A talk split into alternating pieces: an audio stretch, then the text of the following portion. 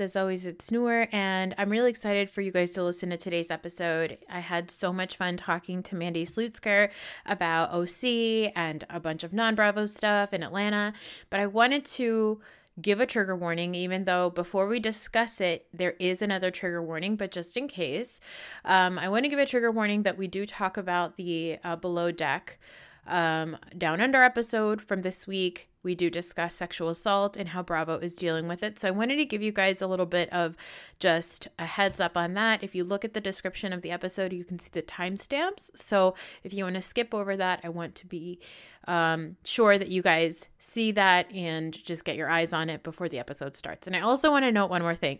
I had so much fun talking to Mandy, but we both have daytime jobs, so we had hard outs. And so we had to wrap up our discussion on OC fairly quickly. But one thing I did want to note because we, you know, the episode that um we watched this week for OC was so good. It was so freaking funny. Um, but I want to just note one a couple of things that I didn't get a chance to like talk about. So Shannon obviously has this like meltdown and she's really upset and all these things.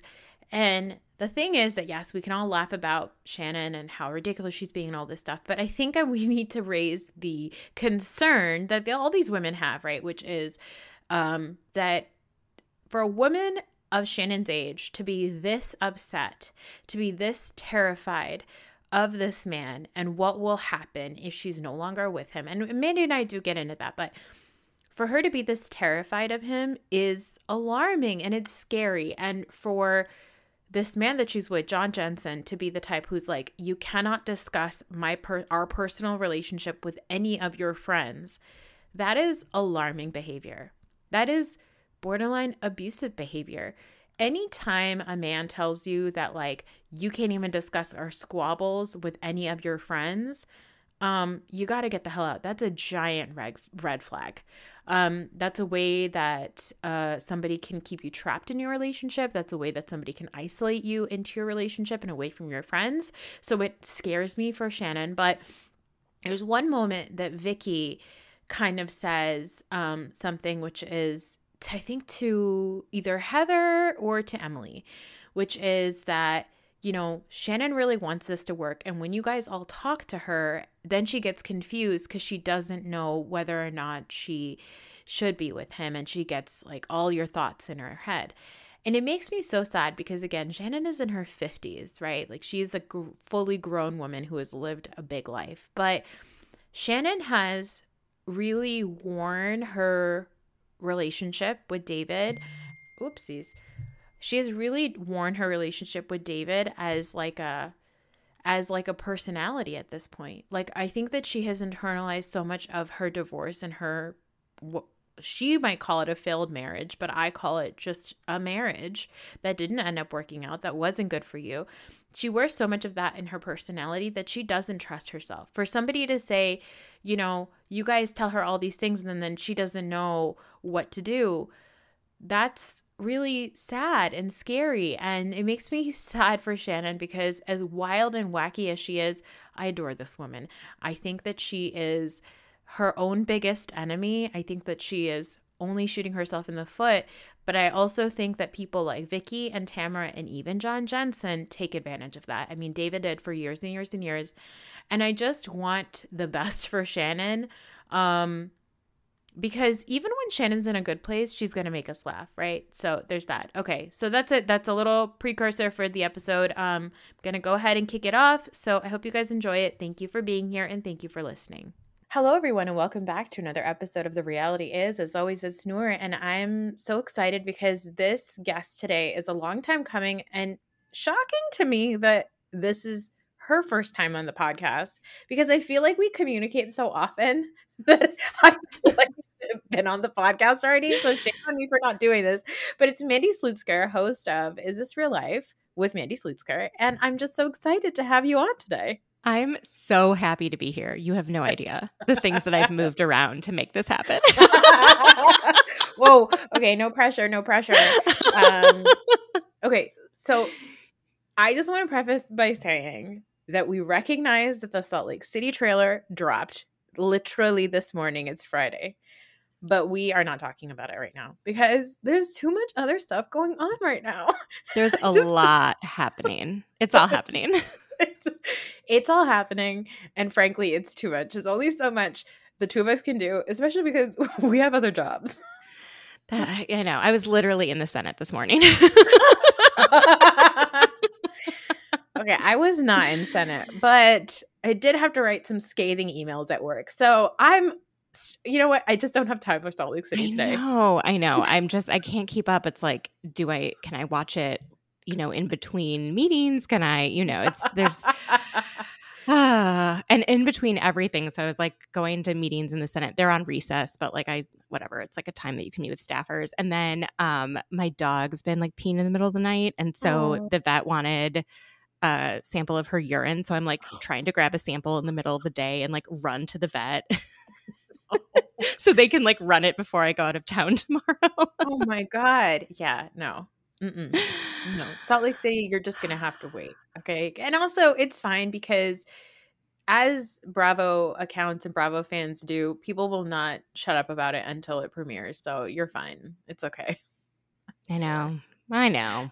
All right. I will watch but, eventually. Yes, exactly. Uh, but today we are going to talk about Atlanta OC and we are going to discuss Below Deck. So I don't usually talk about Below Deck on the podcast. I'm not a Below Deck girl.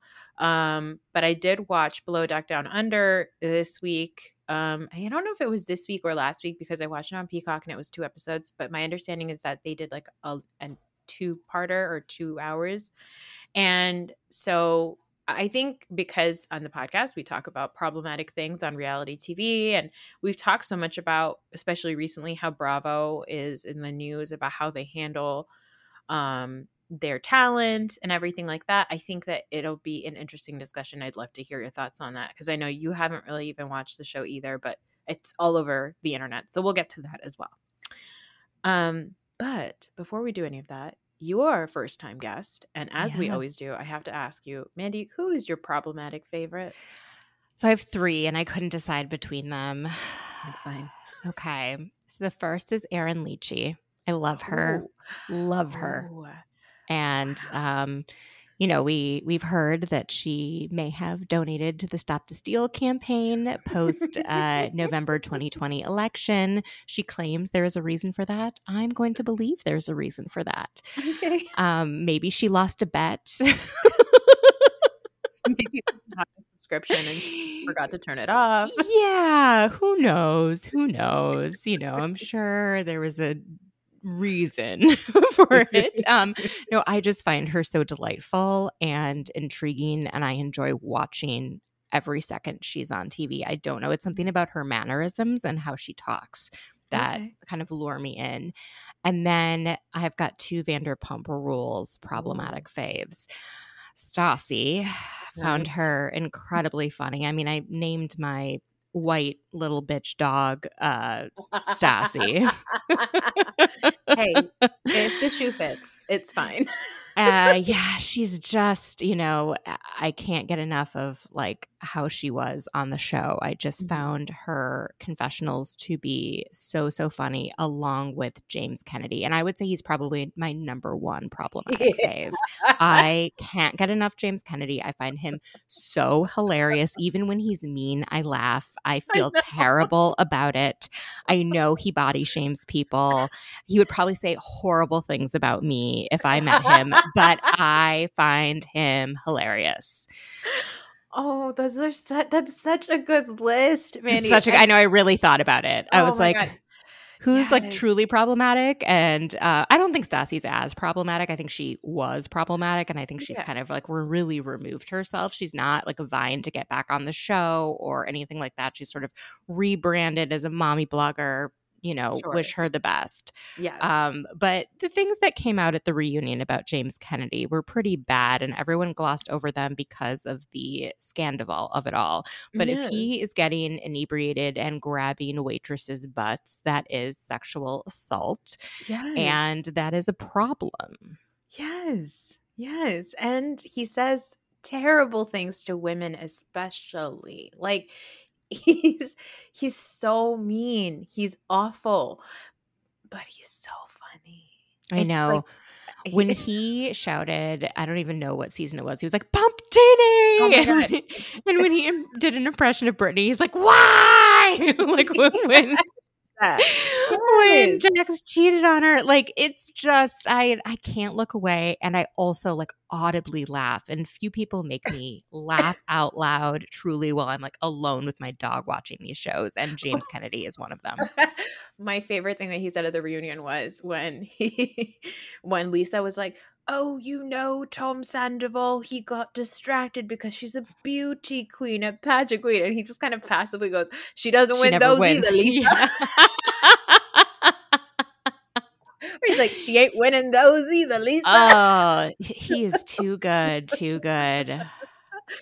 Oh God. Okay. We so we also thank you for sharing that. Those are great. Um we like I said we have some shows to cover, but before we get into that, you like to talk about politics. I like to talk about politics. And recently we had a Bravo pol- politics crossover that that a lot of people are shocked by, but I saw what you posted online and I think that it's really worth it. So uh Carol was on Heather McDonald's podcast and she said that uh allegedly the picture that Bethenny shared to the group and Luann of Tom kissing another woman at the Regency was taken by none other than Michael Cohen. Yes, and I was not shocked by this. who sent it to Because Everyone everyone seems to forget that Michael Cohen and Dennis were best childhood friends and I they stayed best this. friends. Yes, this was like huge for me and everyone ignored it. No one paid attention. It was like the pandemic was happening. I, whatever else was going other on, like things, there were so many things and I was like, guys, like this is crazy. And when Michael Cohen flipped, it was within weeks of Dennis dying. And Oh. Dennis had kids that were around the same age as Mike Michael Cohen's kids. And I have a feeling his life flashed before his eyes. And he thought, if I end up in prison for a long time away from my children, yeah. you know, to cover for Donald Trump, like I'm not willing to do that. I'm gonna come clean and I'm gonna have a like reduced sentence and I'll work with, you know, the feds. And that's my theory. I'm sticking to it. I have had Yes. it for years. I've been saying that I think that Dennis's death impacted Michael Cohen flipping. And again, all roads lead to Bravo. All So- roads lead to bravo. I mean it's and then like you know if you think about like if you think about it separately from obviously the political side of things because this say it's not about tom whatever all that when did that happen? That happened in what 2015 or 2014 like when did luann have that So, bachelorette trip? It was in, I think, 2016 because, so Luann's niece, I know one of her nieces. She has a lot of um, nieces Yes. and nephews, and one of them I know because we, she dated my best friend. Oh, wow. Um, yeah, for a couple years, and then we, her and I, stayed friendly, and we used to go to yoga together. And I remember both of us had weddings on New Year's Eve that year um, and hers was her aunt Luann. and so I was like, well, "What happened?" And she was like, "Oh my god, everyone was doing shots. Dorinda was crazy. Jill Zarin is my God. hilarious. Like, oh um, Luann jumped out of a cake, or someone jumped out of a cake at the wedding and did like a Marilyn Monroe thing. It was nuts. It was absolutely insane. And then, so that was 2016. So I'm assuming that the um, pre-wedding was like happening and filmed in 2016. Yeah. Okay. So then, yeah, if we if we take about think about it aside from the election and all that stuff that was also happening that year, um, it makes sense that like, well, the Dennis and Michael Cohen childhood friend connection is one thing, but like Donald Trump is at the end of the day a reality television star. He was just a pop culture person before he decided to do whatever he did to our government. So like I I think that there's it it like makes sense. I mean, NeNe Leakes was getting Trump checks, you know? So like I don't I'm it's just uh all roads lead to Bravo and reality TV stars, they stick together. They're friends. it's just it's too much but yeah i think i read in some of the articles about dennis's death that like michael cohen was one of the first people at the scene um Wow. yeah so he lived like a few blocks away and yeah Oh wow. All right. Well, um thanks Michael Cohen for bringing that to our lives. And also for flipping. and, for, and for letting us know about Tom. yes. Yes. Thank you. uh, Just the idea right. that Michael Cohen like knows about the real housewives of New York City is it's so funny to me.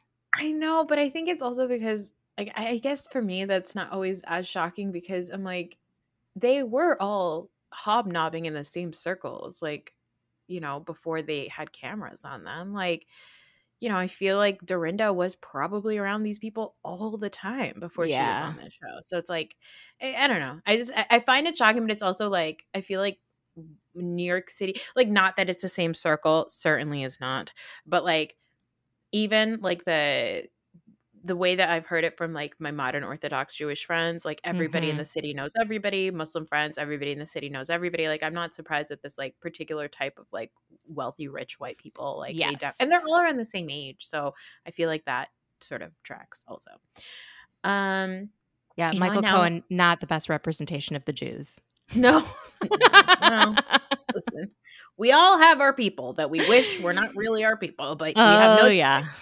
Um, also i'm thinking about like how luann like came for dennis like so hard. Remember that season when luann was like really coming for dennis and like his kids and all? I'm just like i don't know maybe luann was pissed about the tom thing i don't know. Like i'm just uh, now i'm oh, now i'm like so interesting. I didn't even think about that.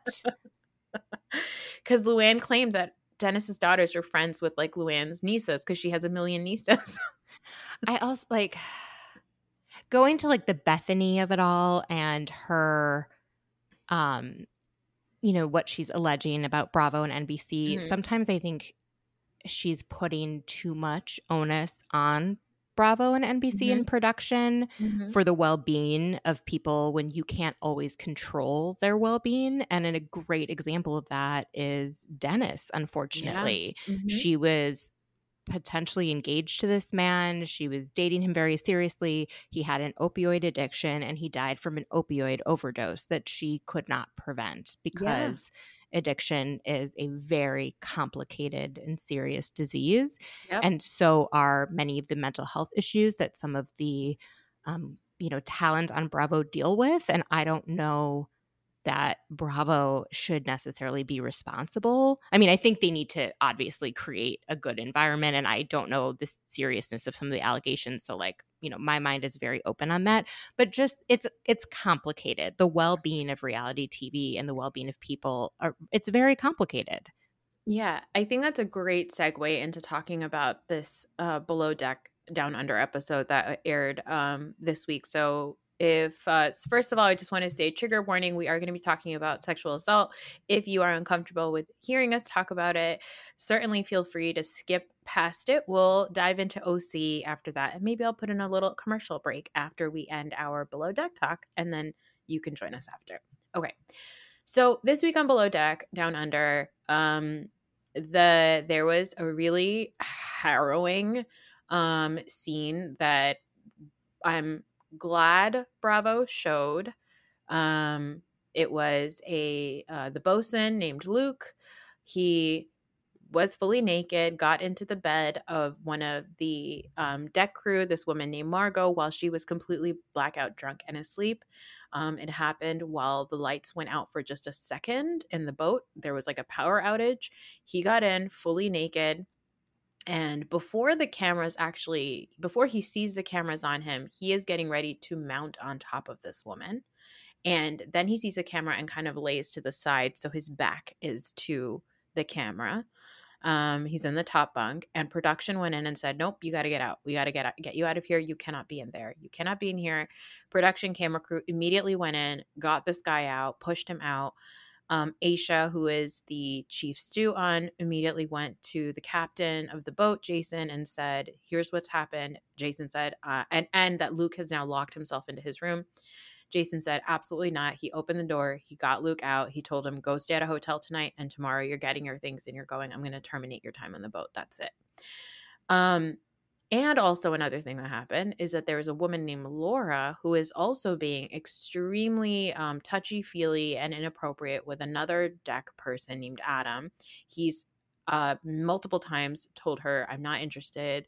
He's declined her advances. And again, the production crew has to tell her, get out of his bunk. He's trying to sleep. You are climbing on top of him. You need to get out. And the next day, Laura tells Margot all kinds of things that, like, I always say this if you follow me on Twitter misogyny is a hell of a drug and women are sometimes the greatest abusers of it and it's such a shame. But laura the next day tells margot that if he came if luke came into my room naked i would have made him happy. And he was just being playful. He's a sexual person. You shouldn't take it so seriously. I feel like he should have gotten a warning. This isn't fair. I feel sad for him etc etc etc while this woman margot is kind of feeling shitty about herself she's horrified. She's scared. She's blaming herself a lot by saying, I drank too much. I drank too much. Um, and and all this happens and jason again the captain says uh yeah we're not doing this you're getting off the boat too laura and he fires laura off so i was thinking a lot about what of, about like what went right here and it's like you know we talk a lot about like reality tv and like what is the purpose of it and what are we getting out of it? And people like to knock it a lot and say like oh it's just you're just watching people fight like whatever like you're just watching women fight and like whatever. I always say it is it's like a sociology experiment. It's like a great insight into like you know uh, certainly these are exaggerated caricatures of what adult female friendships look like or what marriage looks like but a lot of times i watch it and i take like lessons out of it for myself. Like i always it reminds you of a situation you've been in or teaches you how to deal with things and i think that this episode of below deck down under it was like the the examples of incredible leadership were like Aesha and Jason who like didn't Aesha from the beginning was like something feels wrong and I'm not leaving Margot's side and I feel really uncomfortable about the way that Luke is looking at her and I don't like it and she's really drunk and it doesn't feel safe. And the only reason Luke got into her Margot's room is because Aesha walked away for a second to get food. And so she, and then she immediately jumps in and is like, this is wrong. She immediately tells Jason, Jason says, this is wrong. And they get this guy off the boat. Like, there's no discussion. There's no argue, like, there's no debating. There's no what about his well being. And like, they're down a bosun, they're down a stew. Their charter is going to be harder. It is going to be more difficult for them to do their job. But Jason said, fuck it. The ch- it's not the safety of my my staff is more important than a potential tip that we could get or making these charter guests happy. And I think that it's such a refreshing change from below deck seasons in the past because I've always had issue with like how creepy the charter guests are on below deck. I feel like below deck has like very problematic shit because it's almost like every season people feel obligated to hook up with each other. And I was just really impressed by the change because I'm worried that if it was a different captain or a different stew, production can only do so much. Production says, get out of the room, but everything that happens afterwards about getting Luke off the boat or getting Laura off the boat, that is up to the people who are cast on this reality show. And when I think about that in context of what Bravo is being potentially sued for, because it wasn't a lawsuit, it was like a threat of a lawsuit about not keeping their staff safe or whatever.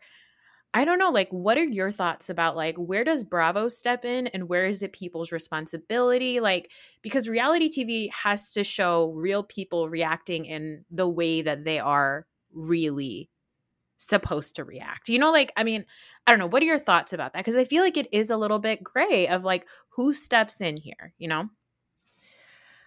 I guess I feel like these shows reflect reality right? And in this case, it was the reality um it was it was a, a better outcome, right? And I feel like sorry, my, my thoughts are kind of all over the place. Sure, yeah, of course. Take your time. So I feel like sometimes when we don't like how things go on the show, we don't like how people what they say and all that. That these are reactions that we don't like in our real lives, right? These mm-hmm. are real reactions when people say something that's sexist or racist or anti-Semitic or Islamophobic. Like that people are and sometimes they don't mean it and you know it, it's just we hear things we don't want and we see things we don't want and sometimes we don't like the reflections of like what real life is yeah. and i think with this situation we saw the reality of how someone who's predatory can take advantage of a situation such as when the you know the power went out and that's when he decided to kind of go for it and I don't know what the responsibility of everyone is, but I think production did the right thing by stepping in in the moment, by stepping in and preventing any assault from happening. I don't think they can like guarantee what the captain would do. Mm-hmm. And but at the same time, there's also probably rules about both being a someone who's working on a boat there's like the boat rules and then there's the production rules and mm-hmm. so i would hope that there were rules within production that if one of the talent um, tries to commit a crime right that you would um, remove them mm-hmm. so i am just really really grateful that everyone stepped in that was supposed to step in and that people could actually witness what assault looks like because I think it's in popular culture, a lot of times rape is shown as like a very violent and mm-hmm. um, scary act but mm-hmm. in reality, a lot of times rape is something that happens when one person is not fully conscious and doesn't fully remember, and it doesn't look as scary. It's someone kind of benignly climbing into a bed. And, you know, and and this was, I think, all women watching knew like, oh God, yeah. we know what he's trying to do here. And he can play it off as like, we were both drunk. We were both drunk. But then as soon as they yelled at him and production made him get out, he sobered up real quick. Mm-hmm. So yeah. it was it was like we were watching a predator in action. And then when it comes to Laura, that's her name, right? Yeah. That was also a really important lesson because we forget that these people are coworkers and everyone in the workplace is you know should be free from assault. Not that friends shouldn't assault each like should it's okay for them to assault each other right? but but in a workplace there are certain standards and there are regulations and i don't know what the regulations are when you're on international waters. I don't know if yeah. they're australian new zealand whatever. But um you know, you can't just go after someone and make advances and them say no multiple times and like that be okay. That's not okay. That also is sexual assault. And so I'm glad they showed both and yeah. that I think a lot of viewers can like thought Laura was let go because she was making excuses for Luke, but I think she was let go because she was sexually harassing another employee. Yeah. And then on top of that, Jason gave them a whole talk about boundaries. And yeah. then she immediately, like, after that talk, said a bunch of crap to Margot yeah. that yeah. was not in line with what, you know, the captain had said. So, yeah, I think it all um, was handled really well. I know there was not a trigger warning on the episode, and that was yes. difficult for some people. Yes. Um, and so hopefully they learn for the future and say, hey, we're, you know, some difficult topics are being discussed that relate to sexual assault. Um, so if that's triggering for you, don't watch this episode but I think it showed it was like a perfect lesson in how I almost like feel like this should be shown in like health class when they're talking about consent and like yeah. hey you have to actually establish consent um, and remind like a lot of people i think weren't ever taught taught what it meant i don't think yeah. growing up i really was taught mm. that much what it meant um, i didn't know that you could revoke it at any time mm-hmm. you know things like that so if you decide to change your mind while you're having sex you can stop sex if yep. you change your mind while you're having sex with your husband yep. you can change your mind like it doesn't matter if you're married Mm-hmm. it's still assault. And so people need to, I think, like all relearn right? And um, i think this was a learning experience for a lot of people and it broke my heart to hear margot talk to her mom and her sister and i'm so glad that she was able to talk to them and that they were able to reassure her that like you did nothing wrong and it's shitty that this happened but you should be able to go out and have fun and that's exactly what Aesha was saying. She's like you should be able to go out get drunk have fun and um you know not be assaulted yeah, yeah. I, I loved what Tzarina said. Tzarina, the chef, said women should be able to stand absolutely naked in the middle of a room and not have anything happen to them. There's absolutely no reason why anybody thinks that you should have access to somebody's body. Like, yeah, Aesha also. Like, yeah, men hang out naked on the street. Like, yeah. I've seen naked men on my street before. like, they pee if they're drunk, they decide to like pull over and pee. And you're like, are you kidding me? You yeah. literally just whipped out your dick. You can't yeah. go into a bathroom in one of the rest like hundred restaurants that we have here. Yeah. Yeah. And, they never um, worry. Yeah, they never worry. Um, and I think what you brought up about consent is so important because Aesha actually specifically kept saying, Did you consent to that? Did you consent to him being in your room? Are you consenting to that? Like she kept mm-hmm. saying it because I do think it's so important to like you really start to normalize the use of that word. Like we in my house, you know, I've got two little boys and we're really big on like if a relative comes over, you don't have to hug them you can just say hello you can be polite you can use your words but you don't have to hug a person if you don't want to and even yeah. with my my kids with each other you know my kids like my little one loves to cuddle and he loves to be in his brother's personal space but it's so cute to hear them fight with each other also and be like noah you're in my personal space. I need space from you right now. And then noah will be like okay i am giving you space. And adam will be like no but that's your space because you're little but my space is bigger because i'm older than you. Like it's so cute but it's important right? Because yeah I did not like you. It was just not something you grew up in the 80s and 90s. Like you did not grow up hearing stuff like that. And it is important to like normalize it because this is what we mean by keeping women safe, keeping all people safe. Like, and I think that when you bring up the thing about like Bravo and what Bravo could do, it's unfortunate because then I saw the trailer for the rest of the season.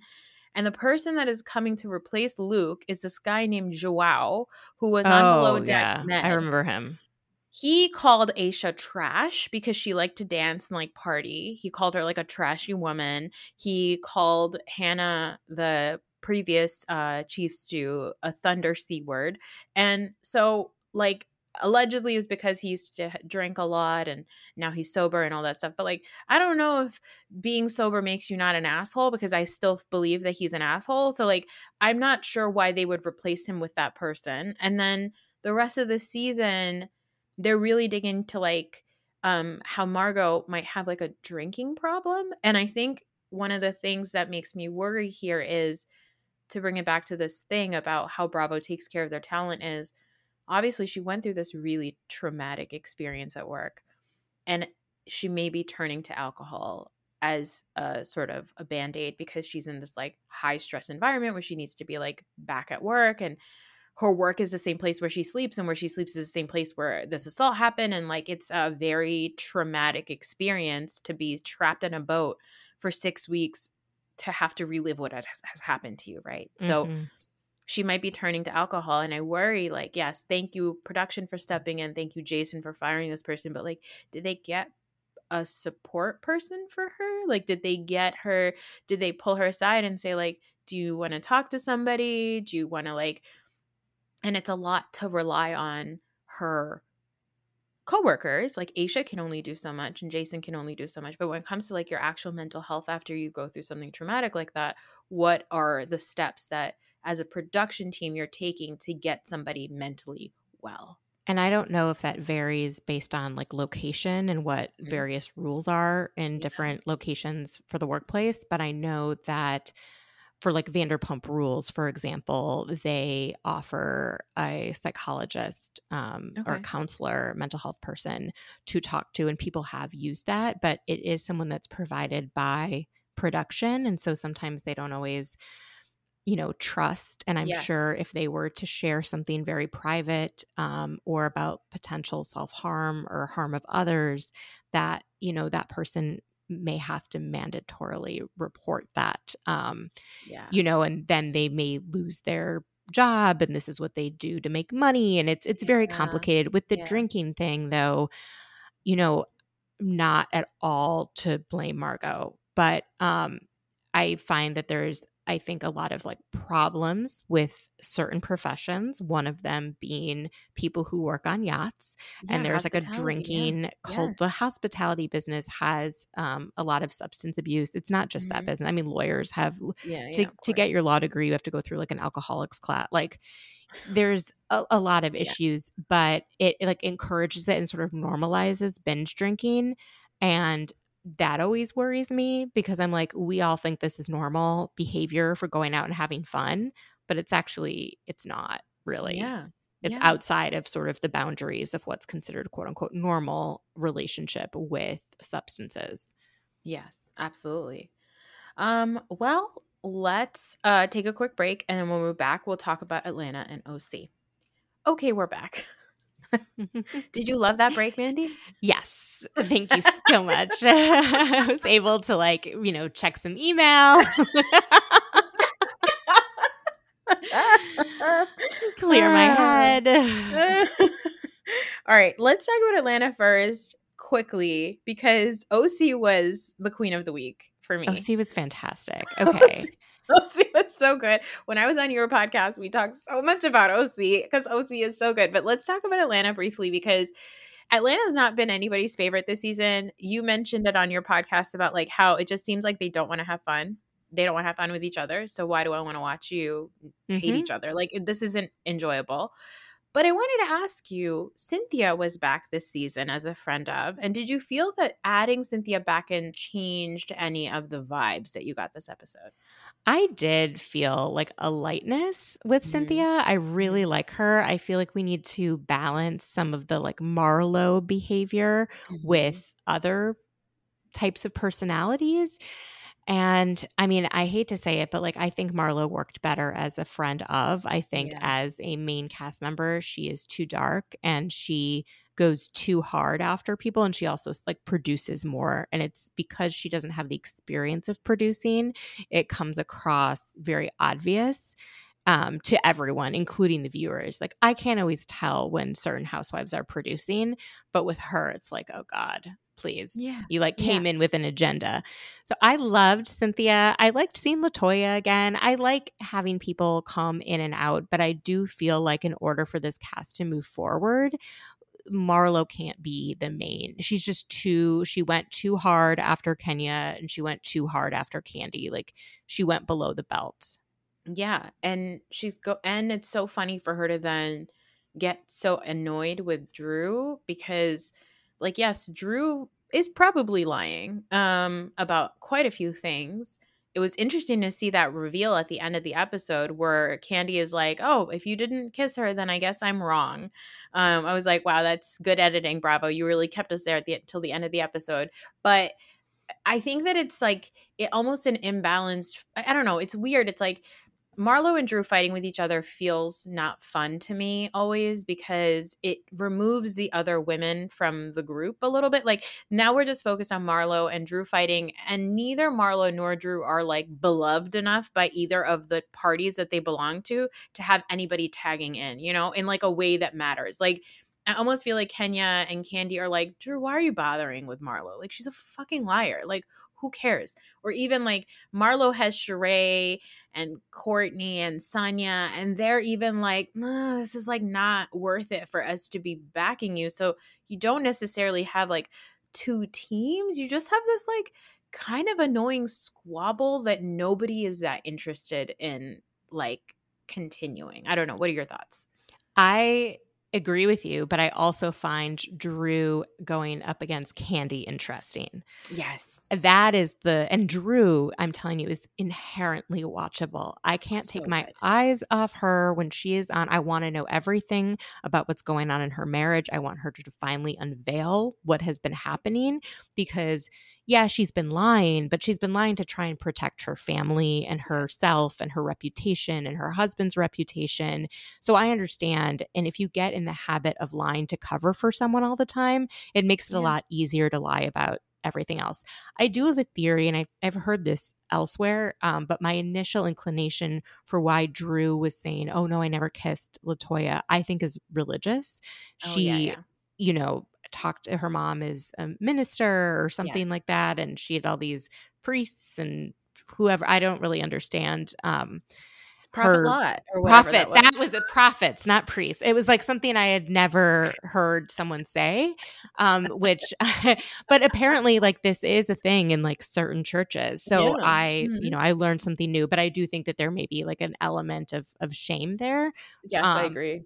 uh, but it also could be she's afraid of what Ralph might say and how he might use this against her if they ever do get divorced. Because it's clear that she's been thinking about not staying with him, about how do we make this move forward because he stopped doing couples counseling.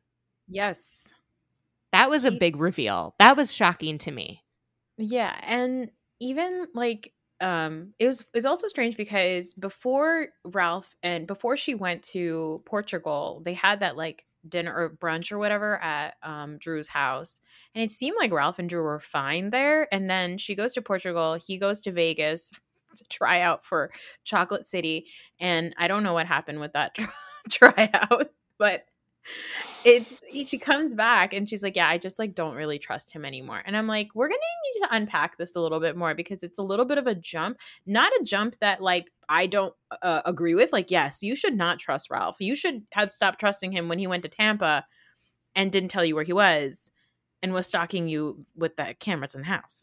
So what I think this is is whenever she's being honest and talking to us about how she doesn't trust him, those are in confessionals, and I wonder if those were taped post their separation. yes So it's a lot easier because we're not hearing her in real time say any of this to any of the other women.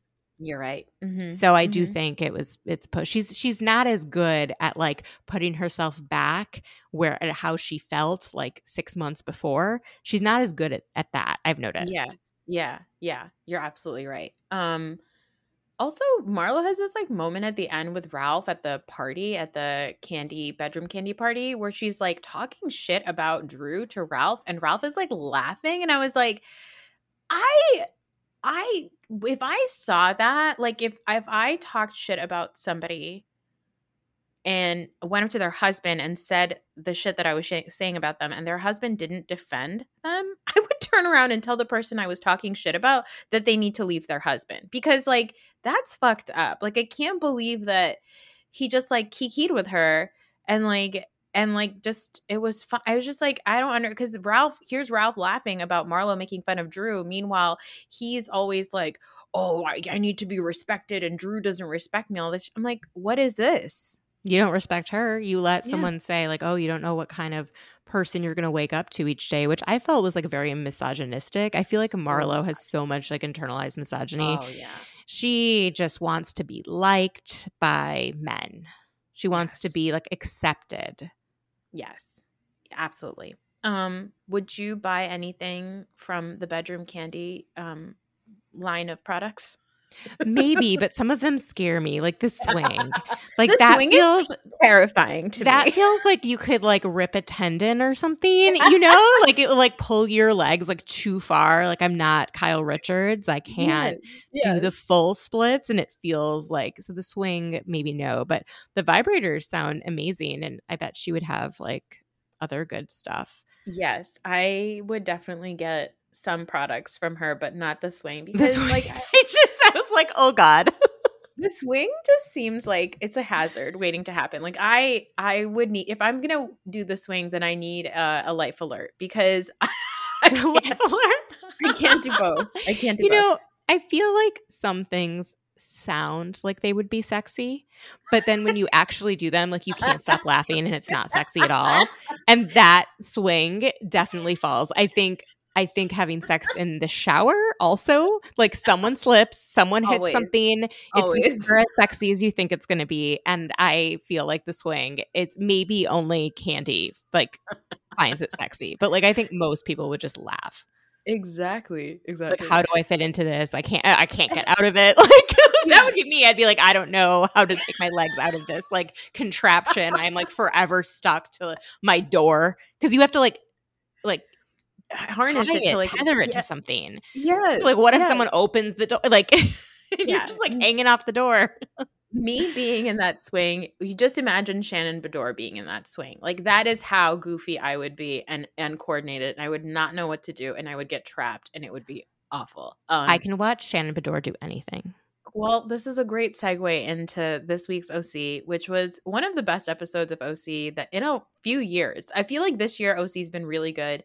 Um, and last few years OC was just really, really sad and annoying to watch. But this episode, this thing that they did where everybody dresses like each other, I hope that they take this and do this across all franchises. I would love every franchise to have a party like this where they dress up like another person from their cast. It was so hilarious. Who did you think did the best job of dressing up as another person? So I laughed the hardest at Jen being Taylor with the cat meme. Yes. but I think Emily did the best job of like encapsulating Shannon. And I think Shannon did the best job on looks for Gina. Yes. And Every Tamara time- did a really good job with the makeup for the cheekbones for Heather. But this whole like slutty thing, it's like that's not who she is. Why can't you just act like her? Why can't you just act snotty? Yeah, absolutely. I agree. And I felt like Heather, I love you, but like Heather really was I feel like Heather up until the day of the party was like, "Oh, we're really dressing up at eas- as each other? Like is that not optional?" Like I feel like Heather just threw on whatever she could find and was like, "Yeah, sure, yoga pants and this like dirty blonde wig when uh who what's was her she name? again? Jen, Double N Jen. Oh, who is Tamara? Now I'm forgetting who Tamara. Tamara was Heather.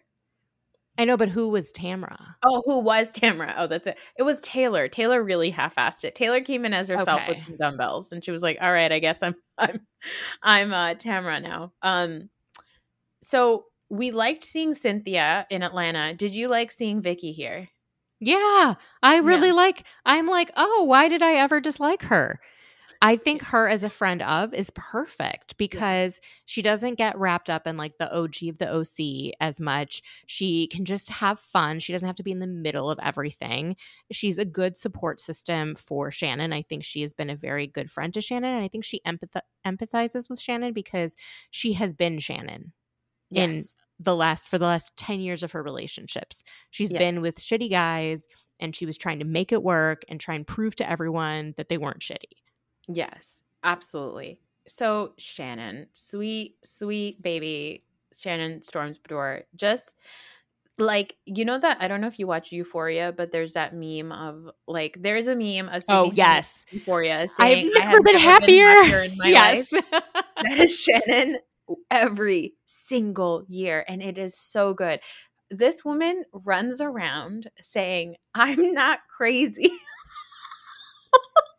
she I runs mean- around saying, "I'm not He's like, crazy." You're not going to make me look crazy. And what was it? Un unstable or she like used these words that I was like this is exactly how you come across all the time. I I am worried though. Like I think it's really worrisome for someone to be in a relationship and then be afraid of their partner finding something out. Like the fear that she has. Like this is going to be it's going to be over. Like okay, then let it be over. Why would you want to hold on to something that can fall apart that easily? yes, You're on a reality show. He has been with you on this reality show. He's not that private. Yes, and you were a reality TV star before you got into a relationship with him, so he knew what he was getting himself into. Yes. So no I- reasonable man who wants to have a private life would date a reality star. Like they Yes. wouldn't do that. Yeah, yeah, absolutely. So Shannon Shannon's having an outburst about obviously her own insecurity with her own relationship being aired on TV. That is one thing. But the rest of the girls are sort of fighting about other stuff and I think it is so funny because I don't think everybody's all on the same page. And I try to sort of like figure it out myself, but Heather is okay, Gina and Emily are upset mostly I think about the fact that they share their relationship and all their dark shit and Shannon is choosing to hide her relationship and what is really going on on camera. And gets paid more for it. Oh, great point. Yeah. Great point. Ugh, It- forgot eh, about it's the like- money. yes. Yeah, it's the ultimate like if you read Not All Diamonds and Rose and then Brian Moylan's Housewives book, Mhm. like you learn that every fight on the show after season 1 or 2 is about the show. And Yeah. so like I think there is an element of and I feel like this has happened before on Vanderpump Rules where Mhm. it's like we air how bad our relationships are and how shitty our lives are and like you are like keeping it together, you're not being honest or whatever. You know, and they do that Beverly Hills, all these, you know, but I think Shannon really wants to make this work. And so making it work means not sharing things on mm-hmm. camera and mm-hmm. trying to but then she slips and she forgets that she told people things off camera but she did it to other cast members so they all know it's like everyone knows and and there's then there's rumors we've all had this where we have one friend in a friend group who has this boyfriend who you know, someone learned something not great about something that happened. And then it's like, ooh, you kind of try and tell the person, but they may not be ready to receive it. So mm-hmm. then you mm-hmm. tell your other friends, like, hey, I think so and so, like, I don't really like that boyfriend said that they're fat and unattractive. Yeah. Yeah. That's a really horrible thing. And I don't think they should make excuses for it. And they're making excuses for it. And, you know, but, and this is the thing that is different from real life. In real life, you kind of have to let your friends make mistakes, right? You have to let them learn on their own. And if they want to be in an unstable, unhealthy relationship, like as long as they're, I don't know, I, it's it's hard. Like, where do you draw the line of what's abusive? Yeah. But you know, I would not step in in this scenario. I'd be like, this is what she wants. Like, she can have it. Yeah. But on the show, I think mm-hmm. they're mad that she is going through this and she's not sharing it. So then they're forcing it on camera. And I think it's really Emily that's forced most of it. Yes, absolutely. So you have that between Emily, Gina, and Shannon. And then there is this like other thing of where she, Shannon, sorry, Tamra and Emily have devised this plan that they're going to put – the reason why they're all bringing it up on Heather so they don't have to take the fall for bringing Shannon's stuff up. So what they've decided is to say Heather Dubrow sat down and talked to each one of us about this vault of information that Shannon has opened up to Heather when as we know it was at Javier's just a couple of months ago, Shannon. It wasn't in 2020.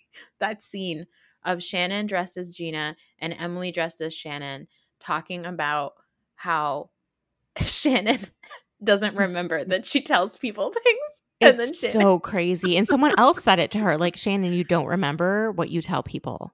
Yes. Someone other than Emily, I think, said that to her. Yeah, yeah. So they have this, they they come up with this plan that we're gonna pin it on Heather Dubrow. And Tamra is such Tamra in all this is the biggest liar because she sat with Emily and said, Emily, I told you told um uh, Emily says Heather told me that this happened, and then Tamara goes to Shannon and says, uh, "Emily told me that Heather told her that she was this all this stuff was going on." When Shannon repeats it to Heather and says, "You went to Emily."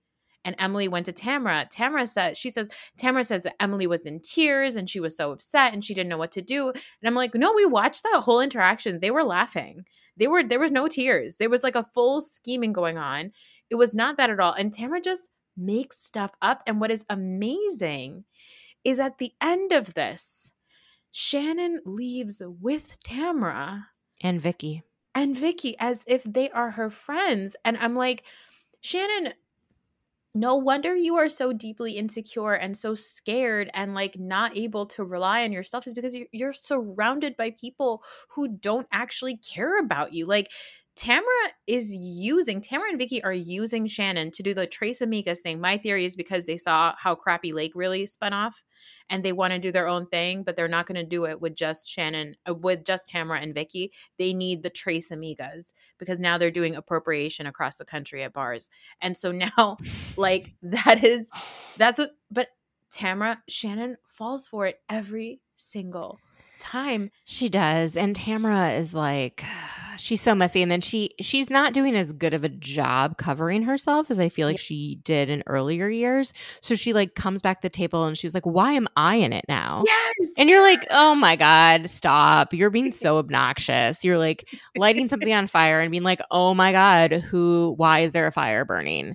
Exactly the scene where Shannon storms off and she tells production, Why didn't anybody come and check in on me? And then she says, I have, she says, What did she say? Hold on, I'm going to try to find it because I screenshot it. I have normal fights with my boyfriend that paralyze, that paralyze me. That is so sad. So normal sad. fights don't paralyze you. Yes. Shannon. Yes. I think because she was married to David for so long, that anything that is better than David, she thinks is true love. And I don't think she knows what true respect is because I don't know if she fully respects herself. And so then she can't get that from from men. And she deserves it because I think she's a great mom. I think she's a smart woman. You know, I she just is so down on herself and to hear and you know she's struggled with her weight a bit since hitting menopause yeah. and yeah the opposite of Erika Jayne. yes because that's and, what actually happens. Yeah and part of how she lost weight was actually getting on hormone replacement therapy. She talked about it. She was like my estrogen was zero. Yeah, yeah. no shit. No wonder you felt awful yeah. you know? So I I just love Shannon. I want the best for her. I feel nervous that her girl, like her youngest girls, are going to college. Like, what is she going to do on her own if she doesn't have a boyfriend? I worry about how much she drinks sometimes. I oh, think, yeah. you know, particularly with John, it sounds like they both bring out like a lot of drinking in each other. Yes. And I don't know yes. how great that is. But she's fun regardless. Like, she's a fun person. I would like to hang out with her. I would find her very funny. Like I'd like to grab. Yeah, we don't. Yeah. She doesn't need to be drunk. Like she's fine. There's this like little face that Shannon makes whenever she comes in in costume. She does this like little purse slip slow walk that she does. It's like I'm in on the joke. Like she's just she you know she did it when she dressed up like Bret Michaels. Like she's just so yes. funny and I love it. Um, did you see the minor feud that's happening between Gina and Shannon? I was just about to bring this up. Ah. I felt like Gina is trying so hard to make herself a victim. She, so this hard. is what's gone on. So Gina did an article with David Qu- Dave Quinn in People magazine before the season came out talking about how she's been sober for 18 months that she was using alcohol as a crutch to deal with her divorce I she didn't come out and say it exactly, but the domestic abuse that she yes. experienced and the trauma of that, she was drinking it away. And then she didn't want to admit to say that she she doesn't feel like she's an alcoholic, but she doesn't feel like alcohol is serving her well, and so she has stopped. And I think she went in with this idea that like my storyline is going to be that I'm I'm done drinking, so all my emotions are coming to the you know coming to a head and I'm experiencing them and I'm dealing with it for the first time, which then makes her a sort of a victim, right? We have mm-hmm. to go mm-hmm. back and remember what she's been through and she is a victim, right? Yeah. She but is. she to be a victim of of being made fun of by Shannon, that's where she takes it too far. It's like, no, yeah. you were a victim of your husband. You want to blame everyone but your husband. Yeah, exactly. For what happened to you. The fact that you're trying to undo some of the penalties that he got is like, ugh, I don't know. I mean, and then to have so much judgment for Jen with two N's. Oh, God. Who I think is like so lovely. I love her on the show. It's nice Me to have someone that has true empathy for people. You yeah. can tell that she really cares about people. And it was so interesting, speaking of all of that, to see her actual and real life friend be think that Ryan is good for her. Yeah. So I it, think like there's this narrative that Ryan's not good for her, but if her real life friends think that Ryan is a good match and that the actually the ex-husband wasn't friendly and didn't, you know, do a lot of things with her, then I don't know. Maybe we're buying too much of what Tamra is selling. Yeah, and I think that Tamra thinks that she knows people inside and out and she doesn't. And she thinks that like whatever impression she has of a person, that's it, that's who they are, and there's no way to like cross that. Like she does that with everybody. She does it with Heather. She's always like, "Oh, Heather looks down on you, blah blah blah." And I'm like, "Yes, Heather can be condescending, but you're pro- you're mostly feeling like Heather looks down on you because you feel inferior to her." Yes. And that is your yes. own insecurity. I've been saying this the whole time. There's I don't think there's that much wrong with Heather. I don't think think there's that much wrong. Like if she's smarter, it's and you feel like she's smarter and you feel like you're less smart, then like I don't know, fucking read, read a book. book. like go learn something, right? Yeah. Like stop feeling like it being like it's your problem that you're smart and that you're yeah. educated and that you read and that you pay attention to what's going on in the world. Like come on. Yes. Like is Heather unrelatable? Of course, she just went on Instagram and was like, "I'm having a chicken finger for the first time." I'm like, "Heather, you you've eaten chicken fingers before. Stop it. Like, don't be like that." You know what I mean? Is she unrelatable because she sold sold her house for 55 million dollars and then bought a little penthouse that's like bigger than most people's like regular homes? Yes, there is unrelatability across the board on Housewives, but when it comes to being right and not problematic, Heather is usually pretty good compared to the rest of OC. And I think that they really recognize the fact that like they are fumbling dodo birds most of the time, and Heather's pretty polished. It's the way that I feel like a lot of the Beverly Hills women felt about like Lisa Vanderpump. Like they always felt like she looked down on them, but like, did she? Maybe, but or like, did she just have an accent? or did she just have an accent? Like, it's just, and even Heather even said it. I'm this Machiavellian, like, you know, puppet master who's like who knows what like you know who's trying to control everybody. She's not. It's the same thing they did to lisa vanderpump. Oh heather tells us things so that we can, can be convinced to bring it up on camera. You are your own person gina and emily. You could bring it up on camera if you want to. But heather has not brought up anything of shannon's on camera. All of you guys did. So heather's not wrong here and shannon is gonna come for heather anyway. And i bet heather actually spoke to them with concern Yes. As opposed to the gossip that they spoke with about. Yes. I do think they all do have a level of concern. Yes. Um, and I also think it's like, okay, we've known these things for years and they've never come up, and that's annoying. Yeah. So, like, she's not really living her truth. Yeah. And allegedly, after the show ended, it turned out that John and Shannon had been broken up. Like, when, when we all got the announcement that John and Shannon broke up, apparently they were already broken up before the show was filming. And then he like and, pretended. Is that just a conspiracy theory though? Like who? I think he said who, it. Oh God. But I don't know if I'm confusing him saying that or if that Steve Lodge guy said that about Vicki. I think I think Steve said that about Vicki, and I I do I don't know. I don't know. Like she was also so hung up on him and so broken up about him. Like she barely like functioned on Ultimate Girls Trip too. but like I'm like I'll this can't sad. be the first time you've heard this, Vicki. But like she was acting like it was, and so I think Vicki is really empathizing with Shannon because she's yes. like I've been there where I'm holding on for dear life, and you can't make anyone you know, loosen their grip when they are yes. holding on that tight. So like let's just be there for her right now rather than make it a whole thing. Also, yes. you know, Vicki hasn't been on the show the last 3 years, so she hasn't seen Shannon not bring up stuff.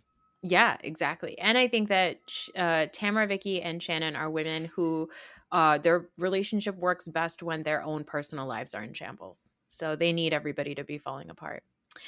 Um, Mandy, I appreciate you for your time and i know you have a hard stop so please tell her thank you for being here i could talk thank to you, you, so we i could talk to you all afternoon okay, you're on vacation next week let's figure out in the very soon future you're gonna come back and we're gonna spend more time talking because i could talk yes. Oh my god i love to do that. Okay. love love love love love. Wonderful. Um tell everybody where they can find you and what you have going on so you can find my podcast anywhere you listen to podcasts. It's called Is This Real Life with Mandy Slutsker. If you have difficulty finding it or finding me on social media, you can just type in Mandy with a Y and then slut. And then um, I show up magically because my last name is spelled S L U T S K E R. And I'm the only Mandy Slutsker in the world, according to every possible record that's available. So um, so Mandy's Slutsker is always available as like a username. That's nice. uh, so yeah, um, that you can find me on Instagram, Twitter. I'm trying to be more. I'm more active on Instagram. I'm trying to be more active on Instagram. I started lurking yeah. more on Twitter since it got kind of dark. um, yeah. So thank you so much for having me. Oh my God. No, it was amazing. I'll be back later on this week. Thank you for being here, Mandy. I'll be back later uh, next week talking about all the things that are going on in the world. Um, that's it. Say bye.